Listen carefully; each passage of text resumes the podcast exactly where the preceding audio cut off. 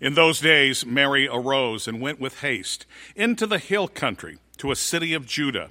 And she entered the house of Zechariah and greeted Elizabeth. And when Elizabeth heard the greeting of Mary, the babe leaped in her womb. And Elizabeth was filled with the Holy Spirit, and she exclaimed with a loud cry, Blessed are you among women, and blessed is the fruit of your womb. And why is this granted me, that the mother of my Lord should come to me? For behold, when the voice of your greeting came to my ears, the babe in my womb leaped for joy. And blessed is she who believed that there would be a fulfillment of what was spoken to her from the Lord. This is the word of the Lord. Thanks be to God.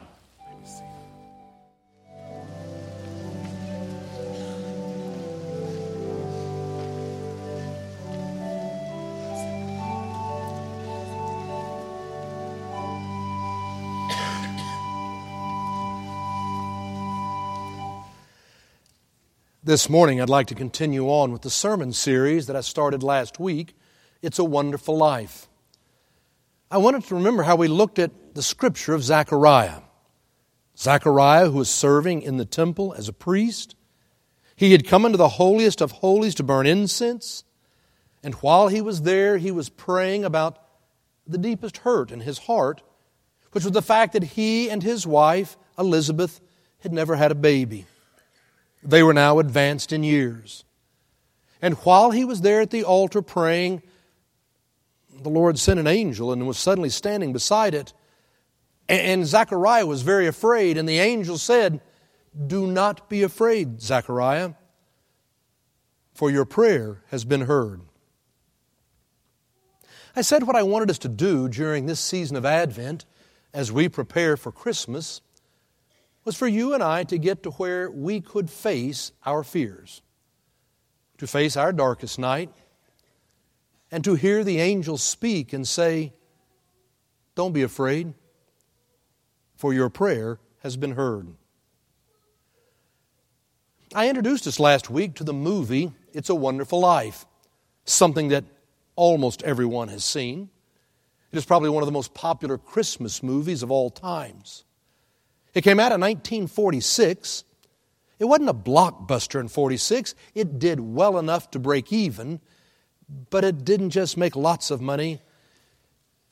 No, it turned out it wouldn't have made this kind of history that it is today if it hadn't been for 1974 when a clerk forgot to renew the copyright and all of the TV stations began showing it now for free over and over and over again and we all begin seeing It's a Wonderful Life a dozen times a year between Thanksgiving and Christmas, starting in 1974, and everybody saw again this message and fell in love with it.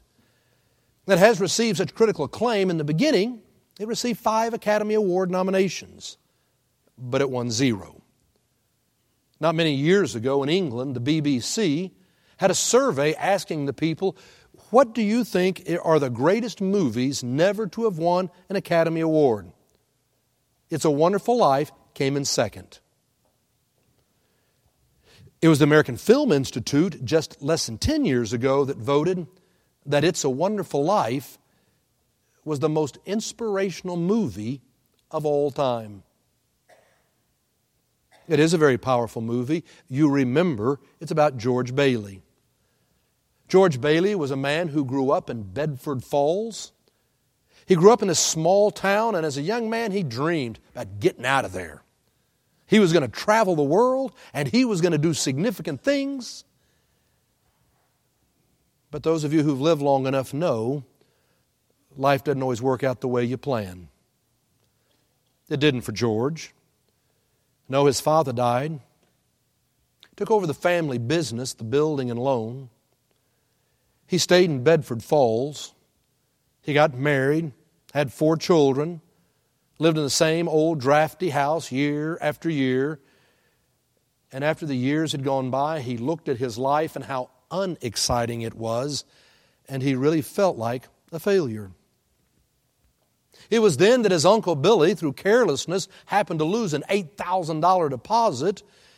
It was taken by Mr. Potter, who wanted to ruin George. He took the $8,000 and they called in the bank examiner and now it was going to come up 8,000 short and a warrant for George's arrest had been issued for embezzlement. And we looked last week at when George is in the bar and he feels so all alone. He feels a failure. When he looks at his life, he just feels like he has failed in every facet of life. And now he is going to be accused of embezzlement, and there will be a warrant for his arrest. And he goes down to the bridge, overlooking a, a icy river, and he's made the decision he wants to take his own life. But he prayed, Oh God, if you're listening, I'm at the end of my rope. Show me the way. And God does. God sends him an angel. Well, it was an angel second class. He sends him Clarence. Clarence, who is his angel trying to earn his wings by doing good things to really help somebody. He didn't do so well at swimming, and he goes into the river, and George saves him. And, and so things begin to unfold, and George says, I wish I'd never been born. And Clarence has a brilliant idea and says, Okay, and now George is able to see the world if he had never lived. And he sees what happened to Bedford Falls. He sees what happens to all of his friends that he loves so much. He sees what happens to his wife Mary, to his brother Harry. All these people he cares about, their lives are so different and they have not gone as well. And when he sees all the pain, he realized he had a wonderful life, even though it was different from what he had planned. And now he goes back to that same bridge, and he's on that bridge, and now he's weeping, and, and he says, I want to live, I want to live, oh God, I want to live. And suddenly it begins to snow. That's the sign that he's back. And Bert sees him, and he's a friend who recognizes him, and suddenly George realizes he is back and he runs home. And when he gets there, there is the bank examiner and there is the sheriff with the warrant. And he knows why they're there. He runs in and says, Yes, it's true. There's 8,000 missing, and I know you have a warrant for my arrest. Merry Christmas. He runs upstairs to see his children. He comes back downstairs, and there is Mary. Mary has spread the word through town that George is in trouble. No questions asked. People started to donate money. Everybody remembering how George had been there for them. No, they all start donating money. And people start bringing it into the house, and the house starts filling up. And here's all these people, everyone coming in and making a contribution. And suddenly Harry comes in the door, his younger brother. He'd been in New York and he had heard that his older brother was in trouble, and he flew in in a snowstorm to be there. And so everybody is there, and George is holding his child, and he's beside Mary, and he looks down at this basket of money, and suddenly there's a book there. They didn't remember it. They picked up the book and they opened the cover, and there on the inside it said, George, no man is a failure who has friends. Thanks for the wings, Clarence. No man is a failure who has friends. Because that means you must have been loving and caring and blessing life. You have friends. You are connected. And when you feel like you have friends and you are connected, you're able to come back and face your life not afraid of being a failure, not afraid of all the struggles you have. You can face your fears. It has been said the antidote to fear isn't courage, it's connectedness. To be connected, to feel you belong, to know that you're not alone in the world. When you feel loved and you love and you feel connected and you belong, that's the antidote to fear. You see it in our scripture lesson this morning. I wanted to continue on where we'd been last week, looking at Zachariah and Elizabeth. And, and what happens is Elizabeth does become pregnant, just like the angel said. But now she's this older woman and she is pregnant. It's hard. When you are older, being pregnant, and she is frightened. She's never done this before. And now she doesn't know what the future is going to hold. And the angel said, You're going to have a son who is the forerunner of the Messiah. What in the world is this about? To be excited and frightened, and it's difficult. In the meantime, there is a young woman in Nazareth, and the angel visits her and says, And you're going to become pregnant and have a baby. And his name shall be called Emmanuel, which means God with us. They are cousins. And when she hears that her cousin Elizabeth is pregnant, well, Mary goes to be with her. And when she walks in the door and Elizabeth hears her voice, she gets so excited and she says, This baby leapt in my womb when I heard your voice. It meant so much to Elizabeth that Mary had come. She wasn't alone. Someone was there who cared and who would understand. Connectedness. Elizabeth, Mary. It would enable them to face their future of uncertainty in a whole different way because they were together. Connectedness. It enables you to confront your fears and be able to say, in spite of the challenges. It's a wonderful life. That's what I want us to think about this morning. And there's really just two things I want you to think about. First of all, through God's grace, you have been given the freedom to choose. To choose how you will view the things that have happened in your life. You have the power to choose. We all just came through Thanksgiving. I'm sure if your Thanksgiving, you were like me, you got together with family, friends. We got together with Kelly and Andy uh, there in Colorado and our four grandchildren. And so it was all of us who came together to have turkey, to have dressing, to have some cranberries, to wind up having pie. And I always say to heck with the pumpkin pie, give me chocolate pie. We all had pie, and, and it's a great feast. We all get together and eat way too much and then watch football. And that's what I did all day long was watch football. But you know, we, we have a tradition when we do ours. We sit around the table, and during the meal, we go around and everybody has to say, What are you thankful for this year? Now, it's been a year of good times and hard times and success and failure and all kinds of pain. And as we run around the table, you're able to say, I'm grateful for this and that we were together to face it.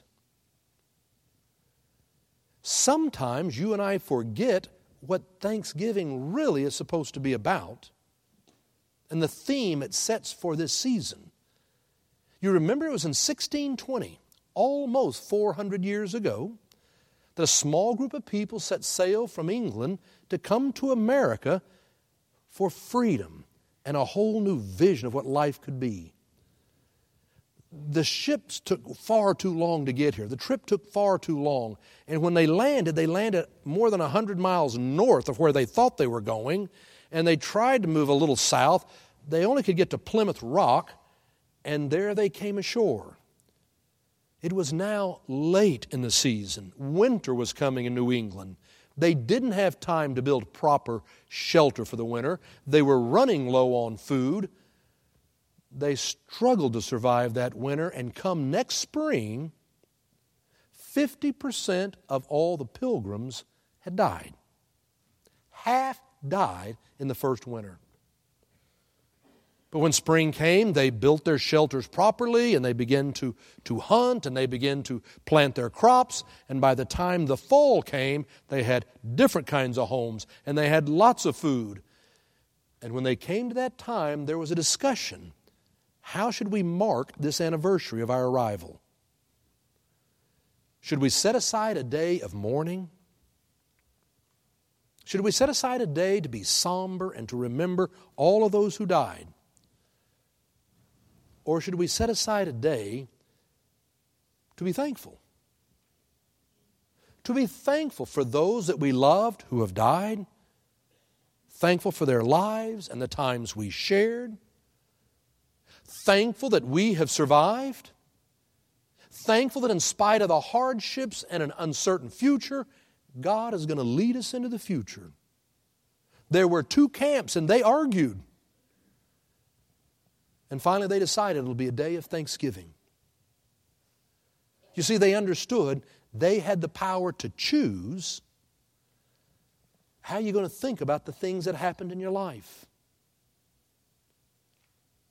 You get to choose how you will think about the things that have happened in your life.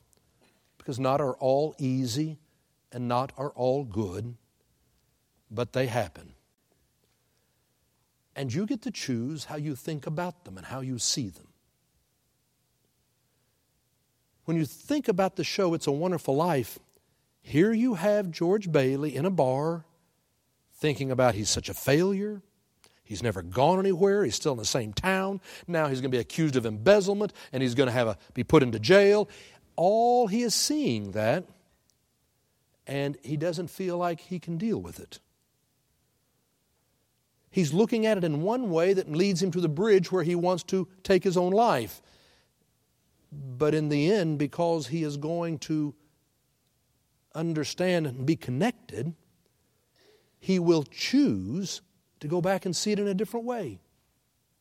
To go back home and be able to say, Hello, Mr. Bank Examiner. Hello, Sheriff. Hello, Drafty House. Merry Christmas. Through the gift of God's grace, you get to choose how you're going to see it.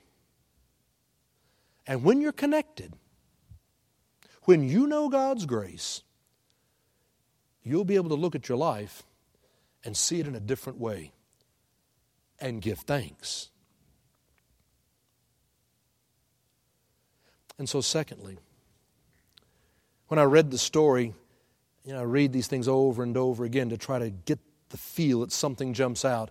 As I read the story, what jumped out at me was Mary took the time to go be with Elizabeth.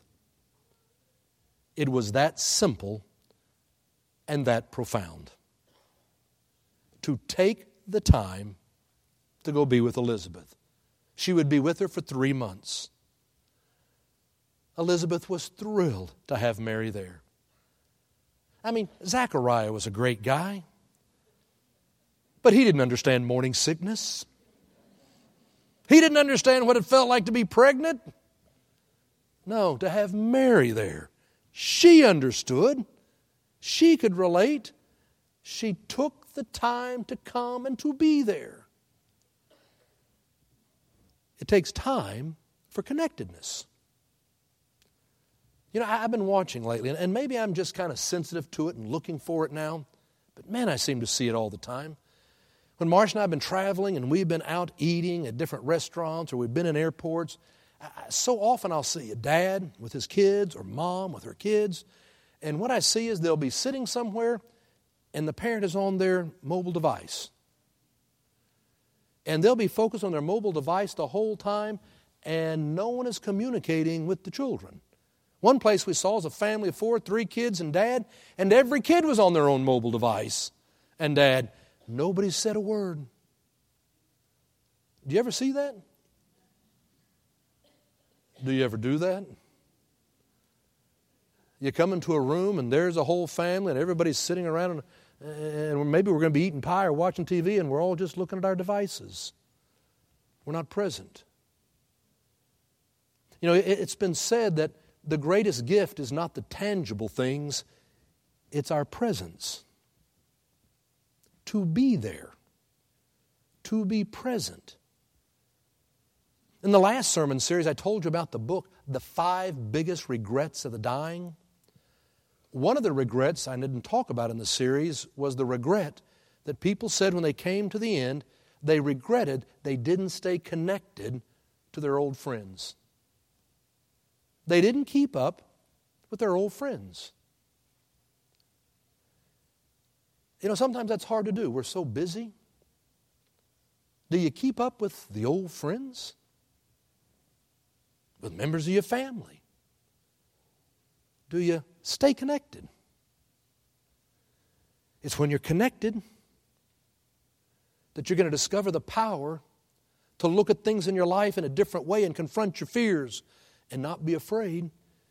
But if we're so busy we don't have time to be connected, to share with family and friends, and keep up with the old friends as we make our new friends, what happens? When you come to the end of the show, It's a Wonderful Life, we've had Harry show up, and it is the younger brother who's now come because he said, If my older brother's got a problem, I'm here. And they all start to sing the song, Auld Lang Syne. You know, it's been said that that song is sung second only to Happy Birthday. We all know that Happy Birthday is the most sung song in the world. They think that Auld Lang Syne is probably number two. Everybody will sing it on New Year's Eve, and we will sing it at all kinds of other services. But certainly on New Year's Eve, and you'll always hear people say, Auld Lang Syne and dun dun dun dun dun dun dun dun. Do you know the words? we all get the first few out and then we just kind of hum the rest of them kind of along because we really don't know what the words are. It is, should old acquaintance be forgot and never brought to mind? Should old acquaintance be forgot and auld lang syne? Now, when you and I sing the song, we sing that as a statement. Should old acquaintance be forgot and never brought to mind? No, no, it's not a statement. It's a question. This was a poem that was written in 1788 by Robert Burns in Scotland. This good Scotsman wrote this poem, put it to a popular tune, and it spread throughout Scotland, then into England, and it spread through most uh, English speaking countries in the world. It's now about 230 years old. Everybody wants to sing it but we don't really know what the words mean. And that first line really isn't a statement, should old acquaintance be forgot, like, yeah, that's going to happen. It's a question mark. Should old acquaintance be forgot and never brought to mind? The answer is no. You can translate Auld Lang Syne, it's loosely translated for days gone by or for the sake of the old times? Should old acquaintance be forgot and the days gone by? For auld lang syne, my dear, no, for the sake of the old times, my dear, for the sake of the old times. We'll take a cup of kindness yet for the sake of the old times. It reminds us that old acquaintances aren't supposed to be forgotten. For the sake of the old times, we'll share kindness. How you doing? Are you taking the time to go to Elizabeth? To be there? To connect? To share? With those of the past? With family in the present, with friends in the present. It's when you stay connected, connected to God's grace, connected to one another, when you feel loved by God and you love each other, you can confront your fears. And you can say, It's a wonderful life. You know, one of my favorite old Christmas stories is a story about a man named George Mason. It took place many years ago now. George Mason lived in a small town kind of like Bedford Falls. It turned out that it was on Christmas Eve. He was the last one to leave work. He was only in his 30s, but he was already president of the bank. And he was there in the bank watching people go down the street out the window, and They were all dressed up and carrying their packages. Santa Claus was on the other corner ringing a bell. George then went over to the bank vault, dialed in the combination, opened the door, propped a chair against it, and went inside the vault.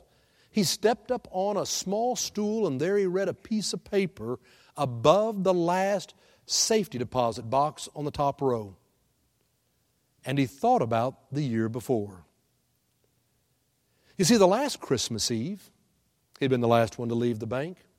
He'd watched the people go down the street. He was about to treat himself to an elegant evening. He was a bachelor. He was just going to be by himself. He was looking forward to the evening, thought he might need a little bit more money, went over to the vault, turned in the dial, opened the bank vault, went inside, and he forgot that the maintenance people had been there that day. They'd been working on the door. They'd greased it up. They made it work.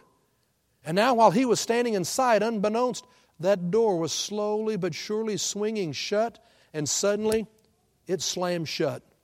The automatic light went out, and he found himself entrapped in that bank vault, his tomb. He screamed and threw himself against the door. Nobody heard. You couldn't hear, but no one was there. They'd gone. He suddenly started thinking about the stories he had heard of people getting locked in vaults like this and suffocating. He kicked into gear thinking and he remembered what he had been taught. He fell to his knees in this total darkness, feeling around the door on the right hand side in the corner, a soft spot to push his finger in, so small, but he soon felt cool air coming in. He was not going to die. But now he was sitting there in this three foot by eight foot vault. And he's thinking, how long am I going to have to sit here? An hour? Eight hours till tomorrow morning? And then it hit him tomorrow's Christmas. Nobody's coming in tomorrow. Will it be the next day? Surely not. I mean, he got to thinking, though. I mean, he was a bachelor. He had a maid, but he treated her like a maid. His brother had invited him over for dinner, but he had declined. I mean, all those kids made him nervous, and it meant he'd have to buy presents. No, he had a friend who invited him to go to a retirement home the next day and play music. He was a great musician, but he didn't want to go play music at some retirement home. He was going to have a great cigar and listen to his own music the next day. The more he thought about it, the more he couldn't think of anybody who might miss him. And so he sat there in this vault all through Christmas Eve night, all through Christmas Day, all through Christmas night. He really wasn't hungry, he was just thirsty. It was finally the next morning, the head bank clerk came in, did the combination, and cracked open the vault for the day's work and went into his office and closed the door. George very carefully opened the vault door. No one else was there. He slipped out and ran to the water fountain and drank and drank, got out the front door, down the steps, and hailed a taxi and went home. Once home, he was able to shower and shave and put on some new clothes and have a wonderful breakfast. He came back to the bank and he thought, I'm not going to mention what happened to a soul and see what happens. Got back to work the next day. The employees came in. So good to see you, Mr. Mason. They were all polite and kind. Friends came by to go to the service club luncheon. No one mentioned yesterday. He saw his brother at the service club luncheon. His brother didn't even mention it. How you doing today, George? It finally came to late in the evening when he realized that on the day when the world comes together as family and as friends to celebrate the gift of love being born into the world, he had disappeared off the face of the earth and nobody had missed him.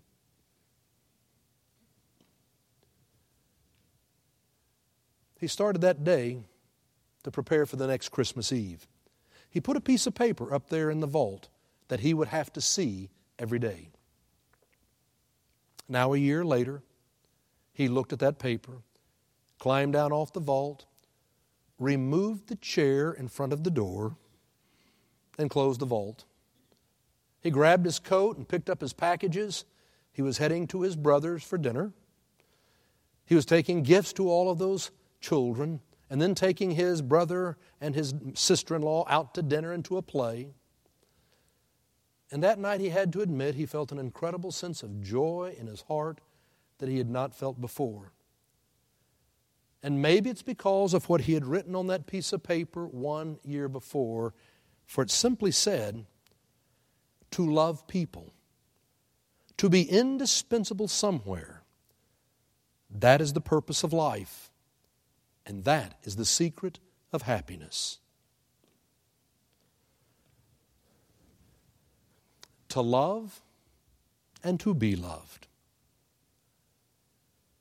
It was at the manger that people gathered round a baby, the gift of God's love. Mary and Joseph and shepherds and wise men they all came together because of God's love and they were connected. When you're connected, then you find you're able to look at the most difficult things of your life and you choose how to look at them. You don't have to face life afraid. To love, to be loved, to be connected. It's what enables you to confront your fear and to say, It's a wonderful life.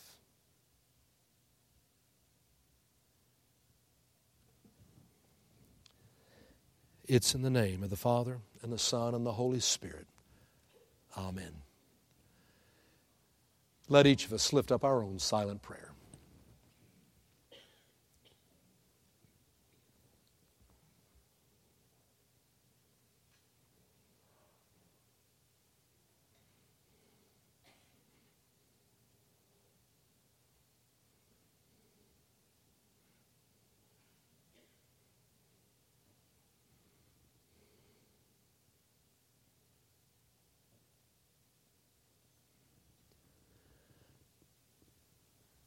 Amen.